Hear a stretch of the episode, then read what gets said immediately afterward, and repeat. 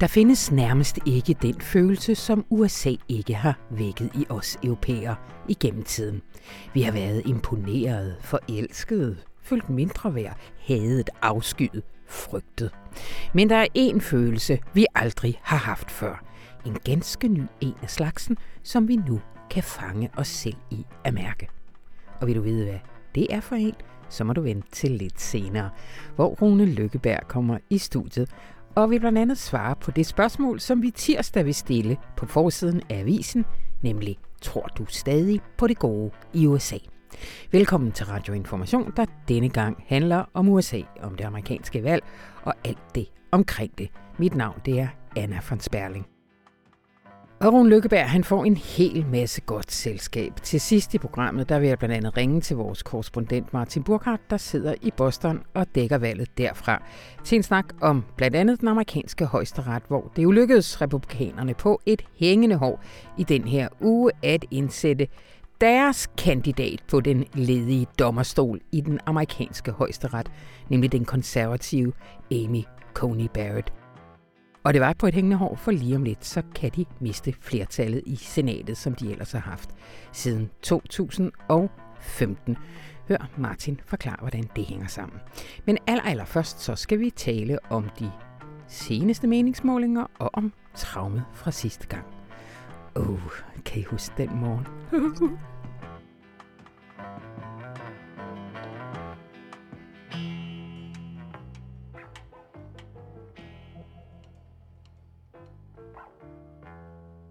Og hej med jer, Madeline Thorup, udlandsredaktør, og Mathias Sindberg, skribent på udlandsredaktionen. Hej Anna. I kom for sent.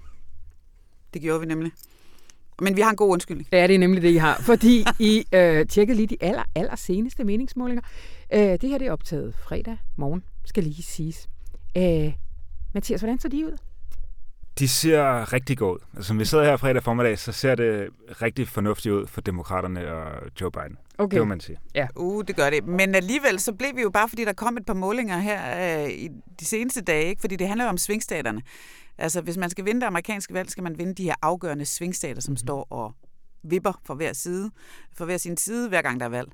Øh, og der har Biden jo sådan ført, og det har været fint. Øh, men så Florida, der har den altså nærmet sig, og nu står de lige i Florida. Ja. Og øh, hvis, man, øh, hvis man skal vinde det amerikanske præsidentvalg, så skal man altså vinde Florida. Og der kunne det have været lidt lækkert, hvis det var, at Biden stod øh, lidt bedre, også bare fordi, så havde vi fået et resultat lidt tidligere. Men øh, den står altså på vippen nu. Hvad er der med Florida? Hvad er det for en demografi? Jamen altså, det er jo bare, hvis man ser på, øh, på altså, hvad man skal vinde, så er der 29 mm. af de her valgmænd, ja. øh, som man skal vinde. Så derfor er det en stor og vigtig stat. Og så ja. er det jo en, en, en stat med, med stor latinamerikansk øh, indvandring. Øh, og, øh, og de der latinamerikanske vælgere, de er med tiden blevet øh, mere konservative, så mm. derfor har, har Trump øh, godt fat i dem. Øh, samtidig så kan demokraterne se, at øh, der er rigtig mange af deres kernevælgere, som ikke har stemt i Miami endnu, så det gør dem nervøse. Mm. Og så skal det jo også, at de latinere, lige præcis i Florida, så mange latinamerikanere er fra Cuba, er eksilkubanere og er mm. flygtet fra Castro. Så når Trump og andre republikanere står og anklager Biden for at være en radical socialist, så resonerer det måske lidt bedre der. Ja, det resonerer rigtig godt. Vi havde en reportage forleden, ikke? Altså, hvor der var nogen, altså det var simpelthen hovedspørgsmålet for dem, ikke? Det var, they didn't want that fucking socialism, ikke? Altså. Joe Biden. Ja, ja, ja no. præcis. Man kan godt grine øh, lidt, men det er sådan øh, Men de har også været meget træls mm. igennem på Cuba. Ja. Det, øh, det skal de have. Mm. Øh, Mathias, øh, det var egentlig ikke meningen, at skulle snakke om det, men du skrev en ret fremragende artikel forleden dag om, at det er kvinderne, der kan vælge Trump. Og det, der var så øh, interessant for mig, det var nemlig, at det faktisk kun er kvinderne, hvor den der skillelinje er mellem Trump og øh, de tidligere republikanske Jamen, det er rigtigt. Jeg er faktisk lidt, skulle tro det, i forhold til, hvad han ligesom har gjort de sidste fire år. Han ligesom, for fire år siden bragte han igennem med det her med, at meksikanske migranter var rapist og very bad hombres, og mm. han ville bygge en mur. Og samtidig med, at han jo har været, særligt her over sommeren, Black Lives Matter osv., ofte er blevet anklaget for at sige ting, der racistiske over for sorte osv., så, så er det faktisk de to grupper, der klarer han sig ikke dårligere end tidligere republikanske kandidater. Der klarer han sig faktisk udmærket. Han er jo Blandt... op med at tale om muren. Ja, præcis. Ja, ja. Men altså, han klarer sig faktisk for en, demokra- for en republikaner at være relativt okay blandt de her to grupper. Øh, men blandt mændene, fordi der er ligesom en demografi i USA, hvor man over en bred kamp, der vender de ryggen til Trump. Og det er kvinderne. Ja. Og hvad, du har snakket med nogle kloge folk. Hvad, hvad, hvad er det for nogle bud, de, de giver?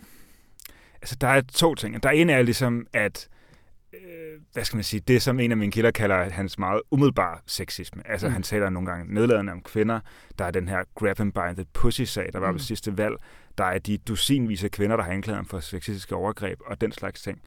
Øh, men mere grundlæggende, øh, min, min kilde her, en amerikansk forfatter, der hedder Katha Pollitt, øh, er det det her med, at han ligesom, feminist, at han ligesom tror den sådan, de sådan helt sådan kernedemokratiske, det åbne, frie, civiliserede samfund, alle de her institutioner, alle de her fremskridt, som vi er institutionaliseret i regler og lovmæssigheder og rettigheder, at han tror helt grundlæggende det.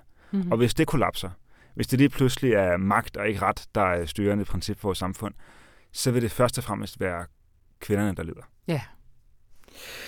Godt. Øh, en lille detur Øh, lad os lige komme tilbage til, til det her med selve valghandlingen. Mette Torb, jeg havde advaret dig på forhånd.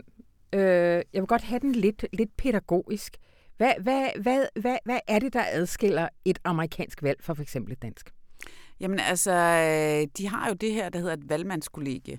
Og det betyder, at øh, det er sådan set ikke de, altså det, at du går ned og stemmer, så stemmer du på en person, og så tror du, at det er det, der ligesom afgør det. Sådan er det ikke i USA.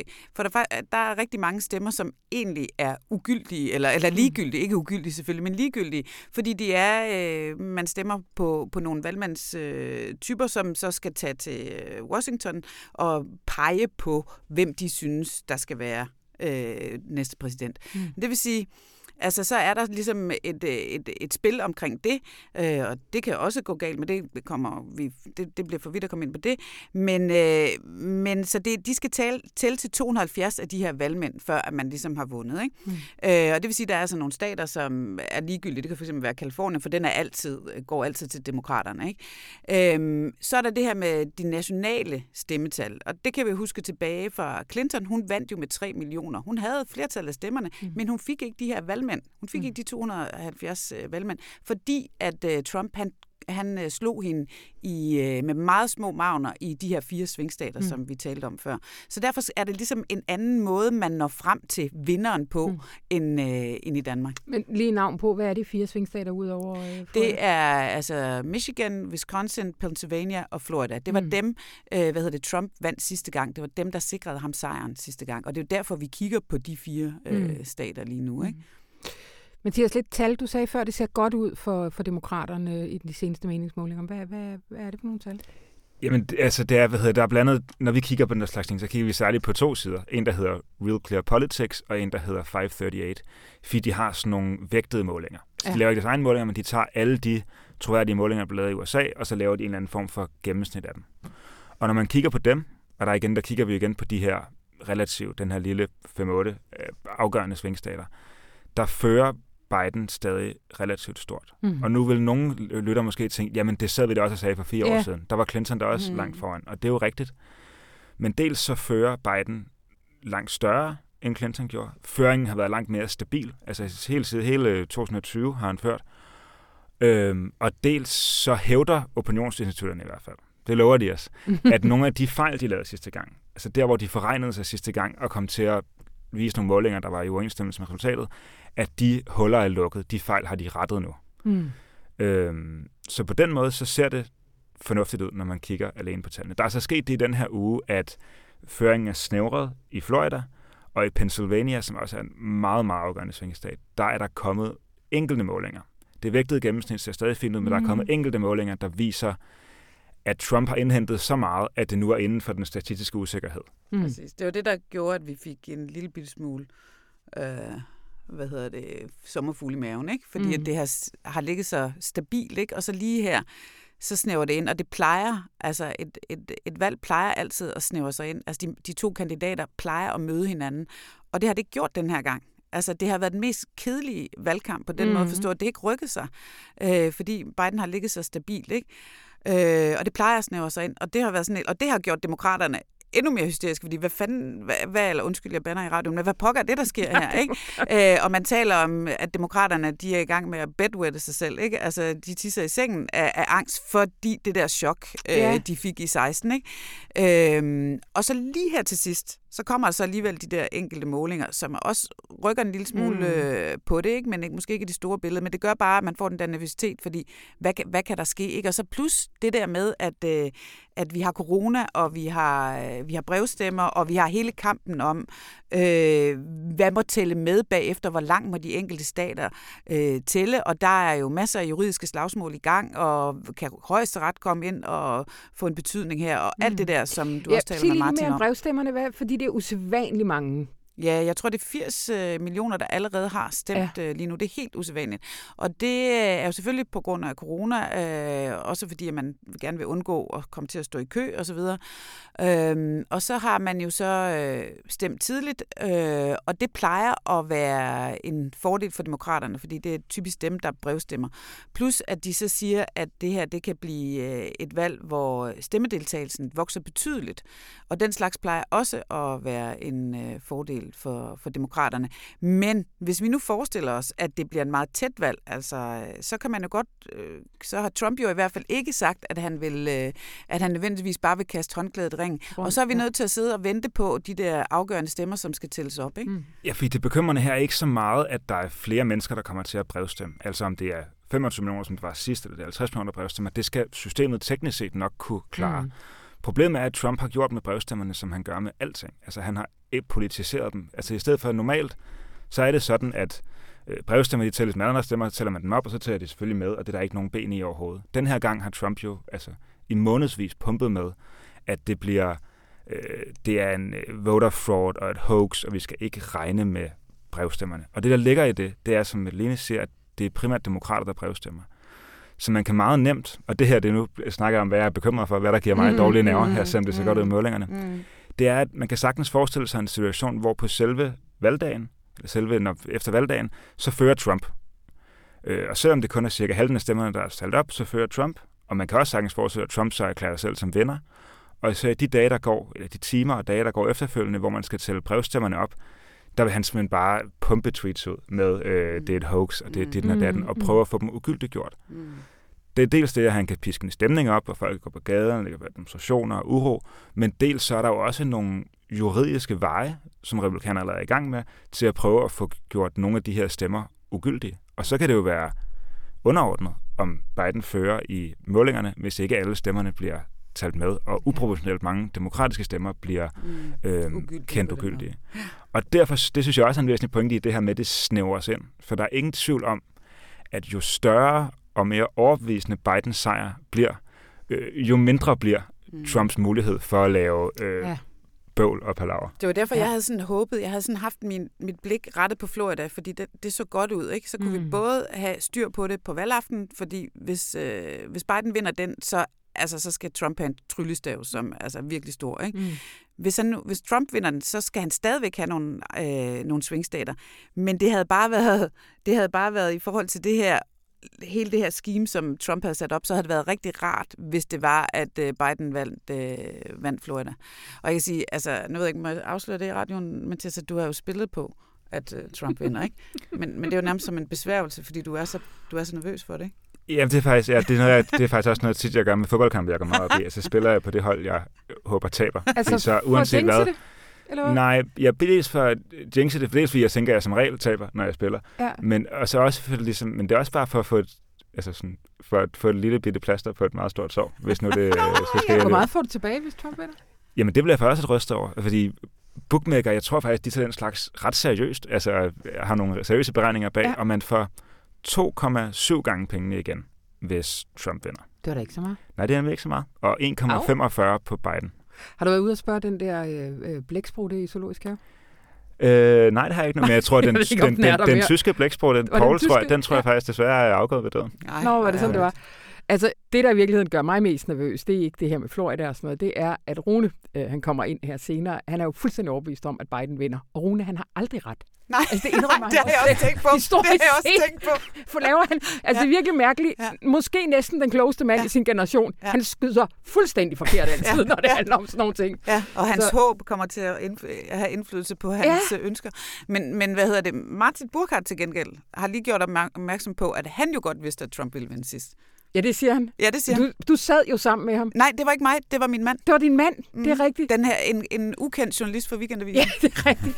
Er han... Øh, altså, og det er rigtigt? Var Martin fuldstændig overbevist om? At Jamen, jeg kan ikke huske det, men Martin han hævder det i, så sent som min mail i går. Ja. Jeg tror også, Biden ved, at man kunne bare godt... Altså, altså Trumps sidste krampetrækning af bøvl og uro, det kunne man faktisk godt være foruden. Altså, det er jo ikke engang så sjovt ja. længere. Så nej, den lige til sidste sådan nej. uge, hvor med dårlige nerver, det, det kunne vi godt... Det vil ja. jeg gerne undgå. Men jeg talte om det med Rune her i radioen før. Altså, hvad skal man sige, grunden til, at det har været sådan en røvkedelig valgkamp, det var jo også, at Trump viste, at han ikke havde det ekstra gear. Altså, det har da også været... Havde I ikke også regnet med, at han ville have et eller andet i ærmet men, men, op til sidst? Eller Problemet Eller hvad? er jo altså... corona. Problemet er jo også corona, ikke? Altså, vi har jo også snakket om, hvis coronaen ikke var kommet, så havde Trump nok haft betydeligt større chancer for at vinde, øh, altså fordi økonomien så godt ud og sådan noget, ikke? Altså, så havde hans chancer været større. Så det har jo været en spiller, og i øvrigt så er det jo også, det, det skal man jo også lige have med, at coronaen er jo på vej opad. Virkelig. Mm. Altså, det stiger virkelig voldsomt over, og specielt i nogle af de her svingstater. Ja. Så, så jeg er jo nærmest den undervejs, altså, Mathias han spiller, han spiller, og jeg er begyndt nærmest at tro på Gud, fordi det er jo den her plage, der er sendt ned. Først en plage, der var Trump, og så den mm. næste plage, der så var øh, altså coronaen, mm. som altså, kan gøre en var der måske også det sidste, at sidste gang, der var Trump ligesom ny og outsider og harcelerede mod etablissementet, ja. og der var ligesom noget, der minder om en eller anden form for trumpisme, altså sådan noget mm. med mod globalisering og mod handelsaftaler, og nu skal vi genindustrialisere USA, og der var ligesom, man, der var ligesom sådan nogle lidt opbyggelige ideologiske ting, man godt kunne læse ind i ham som et seriøst politisk projekt. Og efter fire år, hvor han ligesom bare har løjet og været i øst og vest og ikke fået gennemført nogle af de der ting, altså, så er det så er det sværere for ham, tænker jeg, at mm. præsentere noget, der kan tages alvorligt som et politisk projekt, og som kan give sådan en valgkamp øh, nerve og substans. Ja. Så i år er det ligesom bare blevet en... Altså, der er hele valget jo bare blevet reduceret til en folkeafstemning om Trump. Helt sikkert, ja. det er rigtigt. Men jeg synes alligevel, for at gå din vej, øh, Anna, så har jeg også haft den der, fordi det, som, som, som Trump jo kunne først, og helt enig i, at det var det nye, han kunne dengang, men der er jo de her 2,4 millioner stemmer, som ikke stemte på ham sidste gang, men som man siger kunne potentielt tilhøre hans base, altså mm. hvide arbejdervælgere. Ikke? Mm. Og det er jo det, de har kørt på, øh, Trumps kampagne. Ikke? Altså, vi har fået flere vælgerregistreringer, og det, det er dem, vi går efter. Ikke? Mm. Så der har ligesom været de der, altså, der har været en pool af, af vælgere, som man har tænkt på, altså fordi han gjorde det sidste gang, ikke? Kunne han gøre det en gang til, ikke? Mm. Altså den der massemobilisering. Mm. Kunne han lige vride den der en gang mere, ikke? Altså, og så plus det der med meningsmålingerne. Så, ja. så der, der har der været anledning til, at man kunne, hvis man ville bedwette sig selv, så kunne man godt gøre det. Lige her til allersidst, øh, så øh, tænker jeg, at det her valg, det har jo simpelthen stået så meget i det sidste valgs lys i traumet derfra. Ikke? Så kan I ikke lige begge to sige, her et par dage før valget for fire år siden, hvordan så I så på, på verden og USA? Jamen, altså, altså den morgen, hvor, hvor, hvor jeg stod op, er det det, du tænker Nej, på? Nej, jeg tænkte, inden du vidste resultatet. Hvad, hvad tænkte du, der ville ske? Hvad var det for et USA, du, øh, du tænkte, du Jamen, ville du tænker, Jeg havde jo stået i Navy Hall øh, sammen med Hillary Clinton, altså ikke lige ved siden af hende, men meget tæt på hende, øh, da hun modtog nomineringen mm. og sådan noget. Ikke? Altså, det var jo vildt spændende. Altså, det kunne godt være, at hun ikke var den fedeste kandidat i verden, men, men man havde jo, altså, det var den første kvindelige præsident, vi stod overfor, og hun havde også bevæget sig øh, undervejs i kampagnen imod en mere venstreorienteret retning. Der kan siges mm. meget dårligt om Hillary Clinton, ikke? men man, man ventede jo ligesom, det var hende, og så var... Og det var en kvinde, og jeg kan huske, vi sad og tænkte på en forside, der hed Hende, komma, ja, hende. Ja, Fordi præcis, det var bare ja, ja. stort. Ja. ja, præcis. Og jeg skulle skrive noget af det der. Ja. Ikke? Altså, og så stod man bare op og tog telefonen, og jeg var alene hjemme, og der var ikke, øh, der var ikke nogen, der så det Trump. Øh, og så gik jeg ud og hentede min cykel. Min mand var i USA på det tidspunkt og dækkede øh, valget. Og så stod jeg der øh, helt alene, øh, og så var der ikke noget luft på cyklen, og så begyndte jeg at græde. Øh, og så kom naboen. Og så sagde han, hvorfor, hvorfor græder dem? Det er, fordi Trump har vundet. Nej, han mente jo helt klart, det var, fordi jeg havde haft et skænderi med min mand. Det var det altså ikke. Nej. Ja. Hvad med dig, Mathias? Jeg tænkte faktisk et par dage inden valget sidste gang, jeg tænkte jeg slet ikke på det som en mulighed, at de kunne vælge Trump. Altså bare i den måde, min opfattelse mm. af verden og USA, der tænkte jeg, det ville simpelthen ikke give nogen mening. Altså det der med, at man vidste måske godt, at USA var et, øh, et splittet samfund, og et samfund med nogle problemer, og der var alle sådan nogle, en masse sådan left behind folk osv., mm. men at det ligesom, at det var så splittet, og det var sammen med så store problemer, det var simpelthen, det var utænkeligt for mig. Ja. Tusind du er ellers venstreorienteret, Mathias. Altså, du havde bare sådan en helt en fornemmelse af, at, at USA, det var bare... Øh... Jamen selv for os venstreorienterede, der er der jo trods alt repræsenteret USA jo stadigvæk landet, det åbne og det Men lige jeg sagde, tusind tak! og så må I have en rigtig god valgnat. Jo tak. Selv tak. Mathias Sindberg og Mette Vi skal jo drikke champagne herinde om morgenen. Det bliver stort.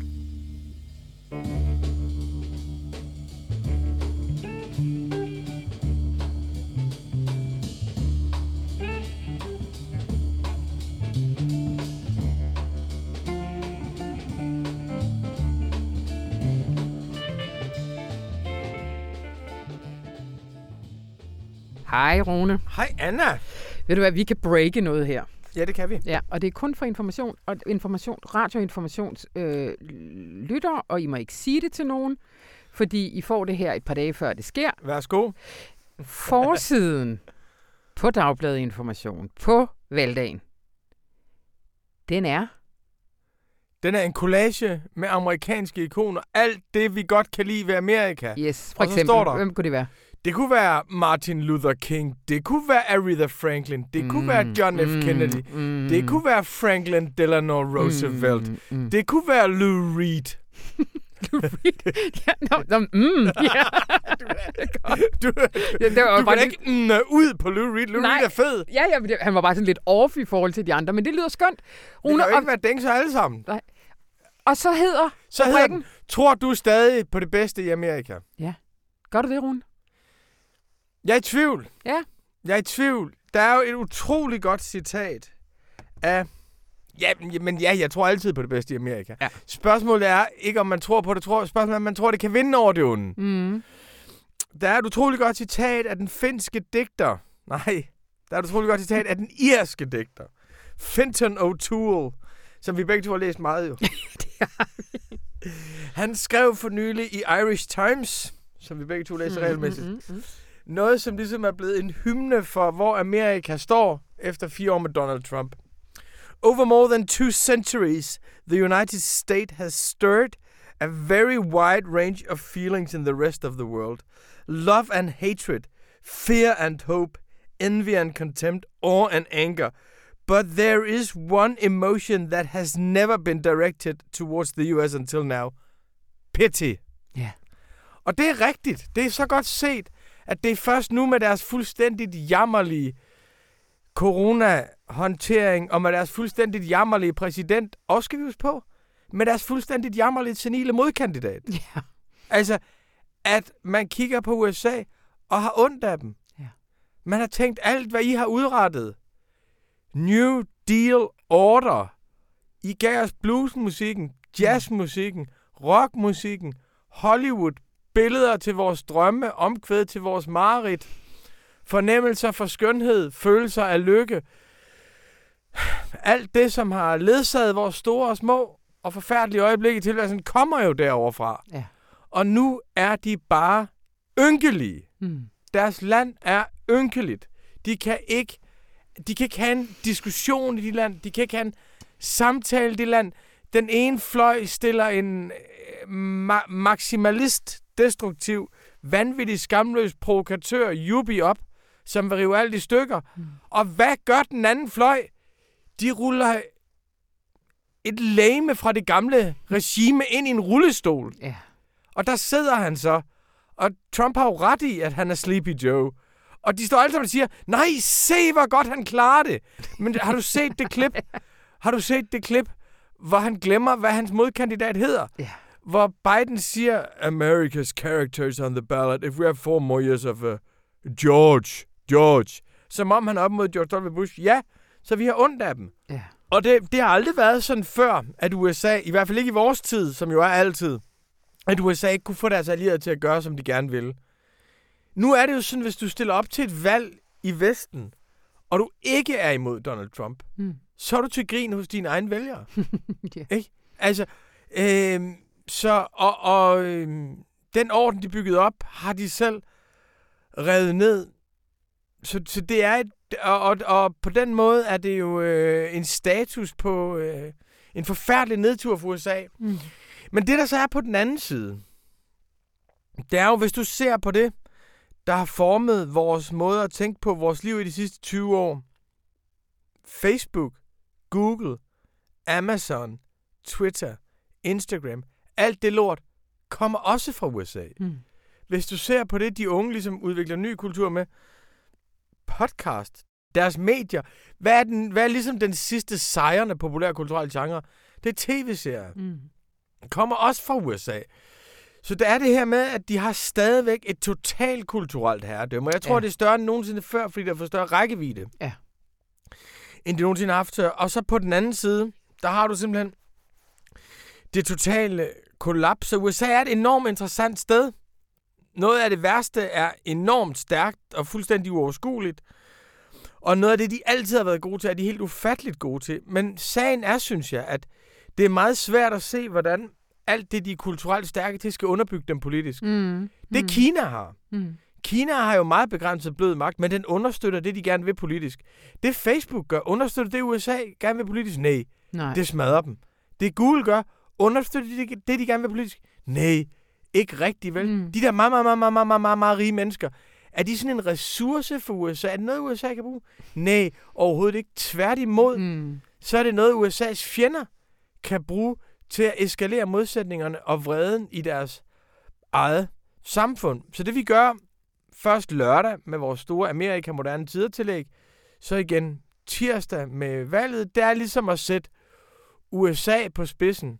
Og det er så mærkeligt, det der land, vi voksede op med, som man kunne have det, og man kunne elske det, og det var sådan set lige meget, fordi man vidste, de var bare de største og de stærkeste i verden. Yeah. De havde de største pistoler, og alle ville gerne bo der. Mm. Selvom folk sagde, at jeg hader USA, de ville gerne bo der. Ikke? Altså, øh, det, det ville de jo gerne, ikke? Og, det, altså, og vi ved også godt, at min kone kommer fra Iran. Altså mange iranerne hader USA og shaitonne-regime og alt det der, ikke?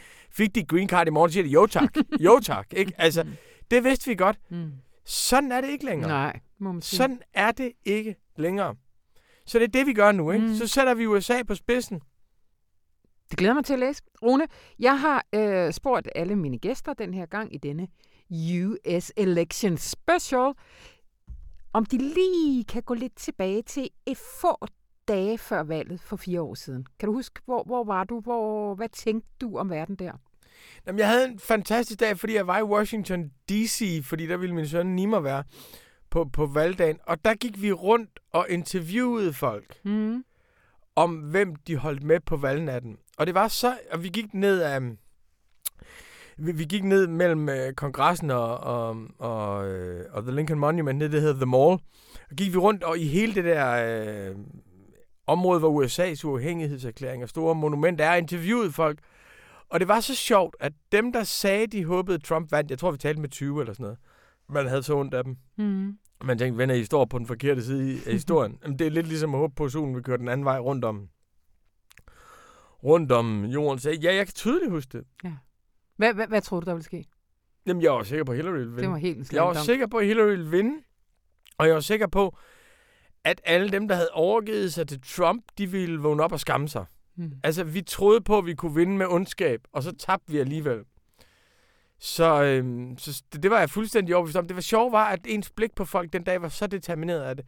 Jeg kan også huske, når vi kom hjem i vores Airbnb-lejlighed, som vi betalte skat af, så øh, der, så vi sådan, øh, der så vi sådan de sidste CNN-debatter om aftenen, og Hillary var i Philadelphia med øh, Bruce Springsteen og The Obamas, og holdt sådan en kæmpe sidste rally. Mm. Og vi snakkede om, hold kæft, det er alligevel en kæmpe kapital at kunne rulle ud på den sidste aften. Mm. Jay-Z var der også, Beyoncé selvfølgelig. Og øh, vi tænkte, det der det er the winning ticket tilbage til Philadelphia, hvor det hele startede. Pennsylvania, som en af de stater, de, de kæmper om. Og så Hillary skabte jo ikke meget begejstring, men det hold der, tænkte man, det der, det er det 21. århundrede. Mm. Det er sjovt, så det, det tænkte vi, og vi tænkte, dem der sad bagefter på CNN og sagde, at det var the rich kids playing with the rich kids, mm-hmm. og det ikke var der, the election was decided, var idioter. Det sjove var så, at efterfølgende fandt vi ud af, at valget blev afgjort nogle helt andre steder i Pennsylvania. Det blev afgjort op nordpå. Og der var Trump. Ja. Yeah. Og hvad sker så den her gang, tror du? Jamen, jeg tror, Biden vinder stort. Mm. Stort. Du rystes ikke af de her meningsmålinger, hvor at gabet det, det snævres. Vi optager Nej. det her torsdag, skal lige siges. Nej, det gør jeg ikke, men jeg ved det jo ikke. Nej. Og, og, og jeg har det slet ikke, altså jeg har det sådan, efter valget af Trump, der er der jo sket det fuldstændig vidunderligt, at man ved, at verden er uforudsigelig. Men jeg tror, Biden vinder stort. Og jeg tror, at de kunne have stillet hvem som helst op. Jeg tror, det finder vi jo aldrig ud af. Mm. Men, øh, men jeg tror, at amerikanerne er færdige med Trump. Jeg mm. tror, Biden får 350 valgmænd. Godt. Tusind tak, Rune Lykkeberg. Selv tak, Anna von Sperling.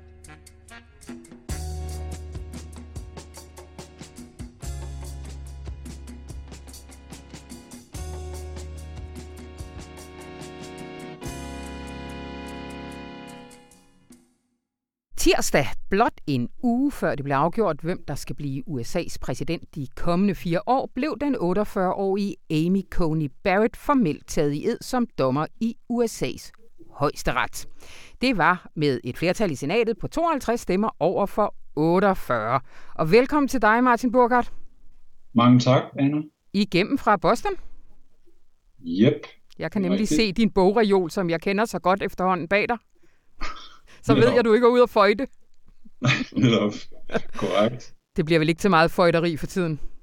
Nej, det kan man vist nok sige. Det er du ret i. Det er en noget anden valgkamp, og det er ikke, end det plejer? Jeg plejer at rejse meget. Ja. Det har jeg ikke gjort Nej. i år. Det vil sige, at jeg har gjort det under privatvalgkampen, og så jeg været en gang i Maine, der ligger nord for Massachusetts, hvor jeg bor, men jeg har ikke været i de så vanlige svingstater eller i Florida. Nej. Nej, og du var i for blandt andet at tale om det her med kampen om senatet, og det kommer vi også tilbage til lidt senere. Men jeg vil gerne lige snakke lidt med dig om Amy Coney Barrett. Kan du ikke starte med øh, at fortælle, hvad, hvad er det for en kvinde?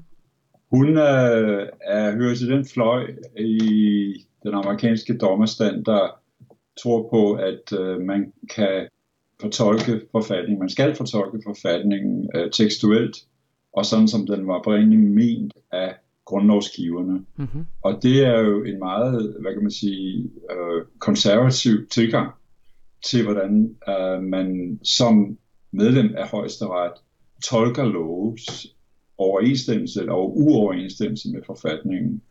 Fordi at øh, forfatningsfædrene jo befandt sig i et helt andet samfund under helt andre vilkår. For eksempel havde kvinder ikke nogen stemmerettigheder dengang. Mm. Der var ikke noget, der hedder bortrettigheder. Øh, der var ikke nogen sundhedsreform, hvis vi skal være helt præcise. Så øh, det er et synspunkt, som, som ikke tager hensyn til vores moderne samfund, det vi lever i i dag. Øh, men det gør det jo alligevel, fordi dommer er jo selv vokset op i det her samfund, og derfor er det efter min mening umuligt for dem at se bort fra præcis den omstændighed. Ja, altså så har vi så, øh, ville de liberale kritikere sige, har at gøre med en kvinde her, der er vokset op i nærmest lidt af et parallelt samfund. Kan du ikke lige fortælle sådan lidt øh, biografisk? Hun er en meget religiøs øh, familie, og har også øh, religiøse, stærke religiøse forbindelser i dag, ikke? Jo, altså hun er opvokset katolsk, og så har hun, øh, på grund af at hendes forældre var medlem af en karismatisk bevægelse inden for den katolske tro, øh, er hun selv øh, med i den, og det er hendes mand også. Og derfor også hele familien, der består af syv børn. To af dem er adopteret fra Haiti. I, i, i hvilken grad det påvirker hendes syn på øh, forskellige emner, som for eksempel abort, fordi katolske kirke er jo meget modstander af abort. Det er svært at sige anden end, at hun har jo givet udtryk for sin modstand mod abort offentligt. Øh, både Jeg vil endnu mere specifikt skrevet under på, at Roe versus Wade skulle annulleres, ja. altså den her dom, der giver præcedens, ikke? Det gjorde hun altså, før hun blev øh, forbundsdommer, som hun blev i øh, 2017. Det er helt tilbage i 2011, hun underskrev den erklæring. Og det står hende selvfølgelig frit at gøre det på det tidspunkt, men det er klart, at dem, der er aborttilhængere i USA, de frygter det værste. Øhm, men så har hun så til gengæld selv øh, udtalt under høringerne i senatet, at hun jo adskiller sin egen øh, religiøse overbevisning fra sin funktion som dommer. Ja. Både forbundsdommer og højesteretsdommer, og det lægger hun meget vægt på, at hendes egen personlige synspunkter ikke skal spille nogen rolle i de beslutninger, hun tager som højesteretsdommer. Det er noget, som alle højesteretskandidater siger, yeah. både liberale og konservative, Øh, men det er selvfølgelig noget, der er svært at efterleve. naturligvis. Kan du ikke lige i den forbindelse sige lidt om, hvorfor er det så vigtigt, hvem det er, øh, der sidder i den amerikanske højesteret? Hvad er det, den amerikanske højesteret laver, og, og derfor, hvad, hvad, hvad, hvad er dommernes opgave?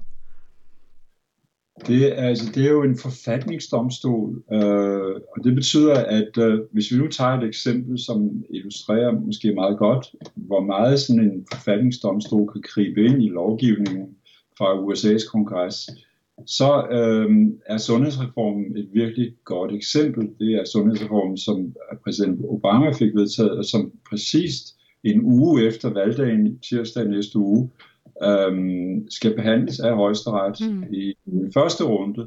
Øh, og der skal de tage stilling til, om hvorvidt øh, sagsøgerne, som er nogle af de republikanske statsadvokater rundt omkring i delstaterne, øh, at de har ret i, at øh, dele af sundhedsreformen. En særlig del, der hedder individual mandate, hvor efter man er tvunget til, hvis man ikke tegner en sygeforsikring under, under uh, den her sundhedsreform, så kan man blive straffet med en afgift.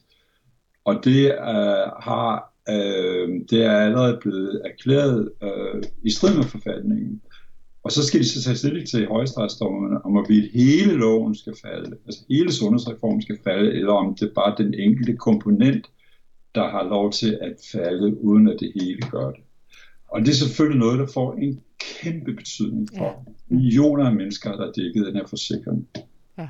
Vi taler om, og måske 50-60 millioner, hvis det angår også den, det program for uh, mindre bemidlede mennesker, der hedder Medicaid, som blev udvidet under Obama-reformen. Ja. Det andet store spørgsmål, som diskuteres, øh, det er jo det her med, som vi også lige var inde på, i forhold til aborten. Altså hjem, herhjemmefra, der kan det virke simpelthen så vildt, at det med retten til abort bliver ved med at være så hit et, et, et politisk og så også juridisk emne i USA. Kan du, kan du, ikke, øh, kan du ikke sige lidt om, hvor, øh, hvor, hvor det står? Jo, altså for det første er det jo vigtigt at holde sig for øje. Det gør mange amerikanere og mange danskere formodentlig ikke. Og det er, at det jo øh, er sådan, at inden at den her beslutning faldt fra højesteret i 1973, der hedder Roe versus Wade, der var der en del delstater, der faktisk øh, havde på deres havde som love retten til at få øh, svangerskabet afbrudt. Ja. Og, og, og det er der flere og flere stater sidenhen, der har indført i deres love. Det betyder, at hvis Roe versus Wade-sagen, altså den rettighed, til at have abort, få abort, uagtet hvor man bor i USA, hvilken delstat man bor i USA. Hvis den falder, så er der stadigvæk et flertal af delstaterne, der, stadig, der tillader det. Det er vigtigt at holde sig for øje. Og, og det er samtidig også vigtigt at holde sig for øje, at øhm, retten til uh, abort i de delstater, hvor det er forbudt, er blevet begrænset, selvom man har den rettighed på national plan. Og det er sket via lovgivning i de her delstater, der simpelthen har øh, begrænset adgang til, altså hvor mange abortklinikker der kan være i, i forskellige byer og egne af den her delstat. Ja. Og for eksempel i nogle delstater er der kun én abortklinik til, jeg ved ikke hvor mange kvinder, der har behov for det. Derfor rejser de allerede nu til andre delstater. Mm. Og at få den her procedure gennemført. Så altså, hvis det nu sker sådan, at, at den bliver omstødt, Roe versus Wade, så vil det have nogle, selvfølgelig nogle frygtelige konsekvenser for mange kvinder, men det vil ikke være sådan, at alle kvinder i USA herefter ikke har adgang til abort. Altså ikke som i Polen, nej, for eksempel. Nej, ja?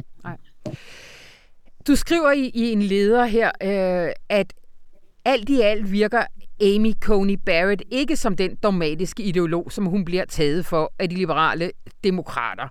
Altså, du er faktisk ikke så nervøs, som, øh, som, øh, som vi kan læse ved mange liberale medier i USA er. Ja, det er korrekt. Det sker jo ofte, når de her dommer, der er anset for at være meget konservative, når de så kommer når de så bliver indsat i højesteret, øh, så skal de tage hensyn til en hel masse ting. For eksempel, at de skal kunne samarbejde med andre dommer, også dem, der er på den anden side af det ideologiske spektrum. Og de bliver nødt til at indgå kompromiser. Og du skal også skabe et flertal. Altså, du, altså for eksempel er højesteretspræsidentens øh, vigt, en af hans vigtigste opgaver, det er jo at, at sikre dig, at der er i de fleste sager konsensus. Ja. Og det er jo også de fleste sager. Det er jo kun et mindretal af sagerne, hvor at man er ideologisk splittet i domstolen. Og der er det altså vigtigt for højesterets, altid at være med flertallet. Og der indgår han selvfølgelig aftaler med dommer på tværs af ideologiske skæld. Og der tror jeg, at uh, Amy Coney Barrett, altså når jeg lytter til hende uh, under høring i senatet, så hører jeg en, en dommer, der er meget, meget opsat på ikke at vælte hele butikken, hvad jeg vil sige. Ja.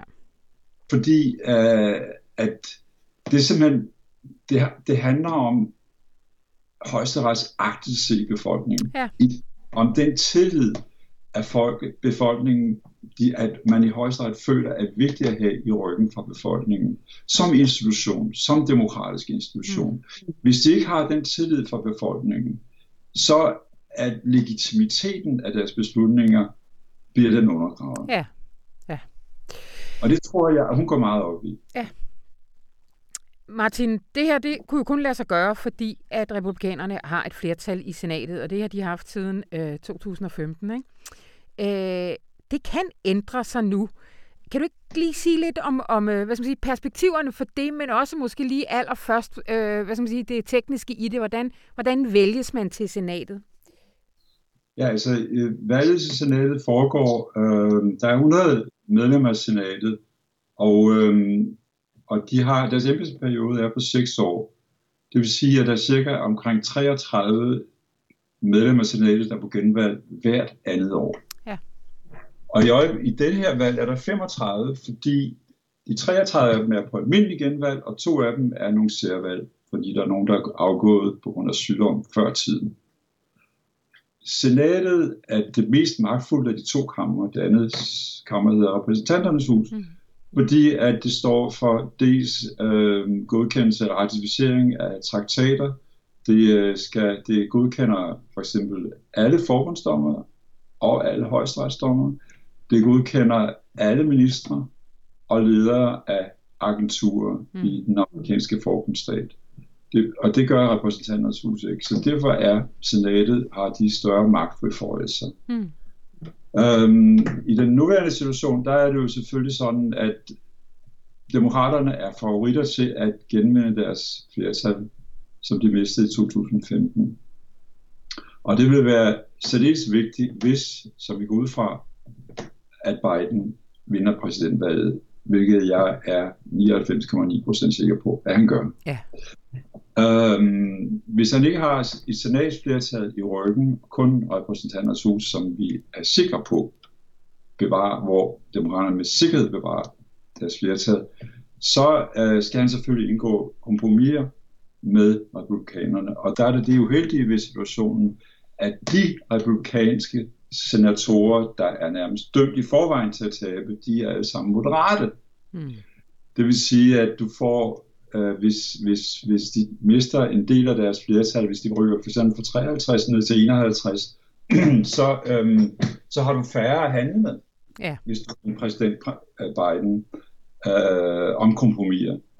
Og det, altså man kunne kalde det sådan en form for en yderligere radikalisering af det republikanske parti. På den anden side, så er Trump væk, og det kan godt give anledning til, hvad kan man sige, en storvask i det republikanske parti ja. efterfølgende. Og det kan muligvis få nogle af de her andre republikanere, der er meget konservative, lige at tænke sig en ekstra gang om. Er det min interesse karrieremæssigt fortsætte med at sabotere øh, demokraternes øh, lovinitiativer? Mm. Måske er det ikke det. Det afhænger af, hvilken stat jeg er fra. Ja. Øhm, Martin, her til allersidst. Du har allerede svaret på mit aller, aller sidste spørgsmål. Du er 99 procent sikker på, at Biden vinder. Men jeg øh, kunne godt tænke mig, at du lige gik fire år tilbage, og så lige huskede, hvor du sad få dage før valget.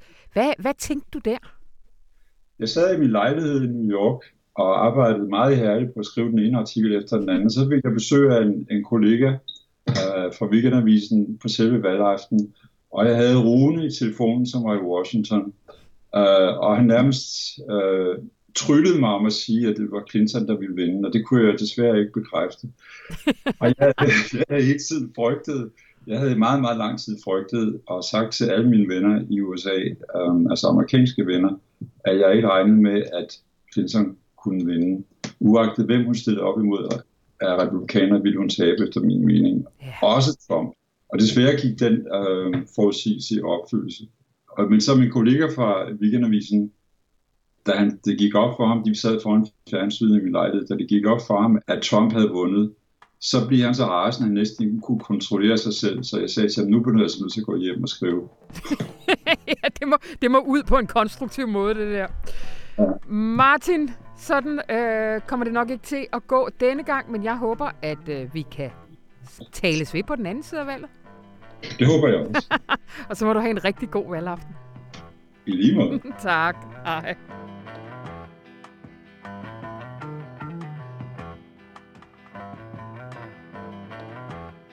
Og det var alt, hvad vi havde for denne gang. Mit navn det er Anna von Sperling, og det her program det var klippet af Anne Pilegaard Petersen.